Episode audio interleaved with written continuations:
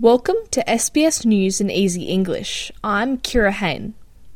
Israel says that two hostages released by Hamas are in the care of the Israeli military and are being taken to a medical facility in Israel. The office of Benjamin Netanyahu has confirmed their release after Hamas said it had freed two elderly female hostages on Monday for humanitarian reasons in a move facilitated by the Red Cross after mediation from Egypt and Qatar. The hostages, named by Hamas as Nurit Yitzhak and Yocheved Lifshitz, are the third and fourth hostages released after a US mother and daughter, Judith and Natalie Raanan, were handed over on Friday.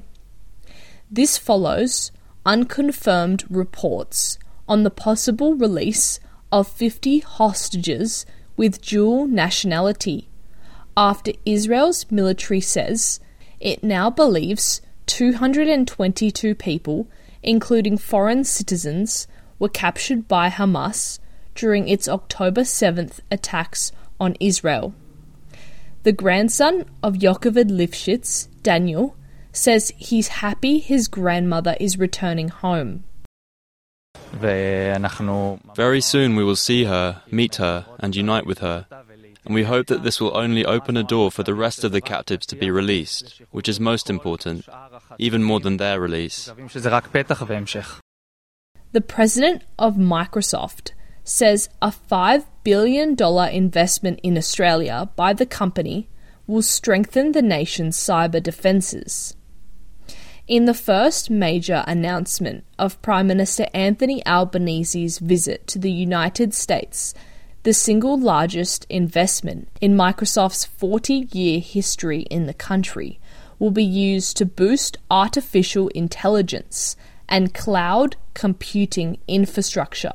The investment will include a skilling program for 300,000 workers in the country which the Prime Minister says will help Australia to create the jobs of the future and take advantage of its position in the Indo Pacific region, which has the fastest growing population in the world.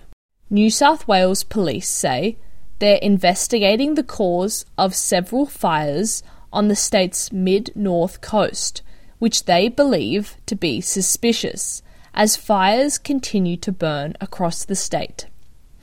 Police have appealed to the public for information about a fire on October 17, 15 kilometres east of Kempsey, which has been brought under control after burning through nearly 3,000 hectares in the Hat Head National Park. Detectives are also investigating if the fire has any links to two blazes that occurred on Crescent Head on the same day, and are keen to speak with the driver of a white Nissan Ute which was seen in the area. New South Wales Rural Fire Service Commissioner Rob Rogers has told Channel 7 fire services are helping police determine the causes of multiple fires.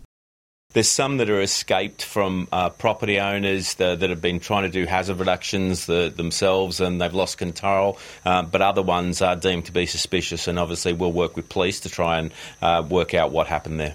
Meanwhile, rural residents in southern Queensland are being urged to evacuate as their lives could be at risk from a large, fast moving bushfire. Queensland Fire and Emergency Services have today reissued a warning to leave immediately for residents in Tara and Kogan, with more than 40 firefighting crews battling to contain a blaze west of Brisbane. In football, Ange Postecoglou's Tottenham have climbed to the top of the Premier League table after their 2 0 win over Fulham at the Tottenham Stadium. Two goals in either half were enough to give the Spurs the three points, leaving them on their own at the top of the table, two points clear of Manchester City and Arsenal. This makes Postecoglou the first manager in Premier League history to secure 23 points from the opening nine games of the season. I'm Kira Hain. This is SBS News in Easy English.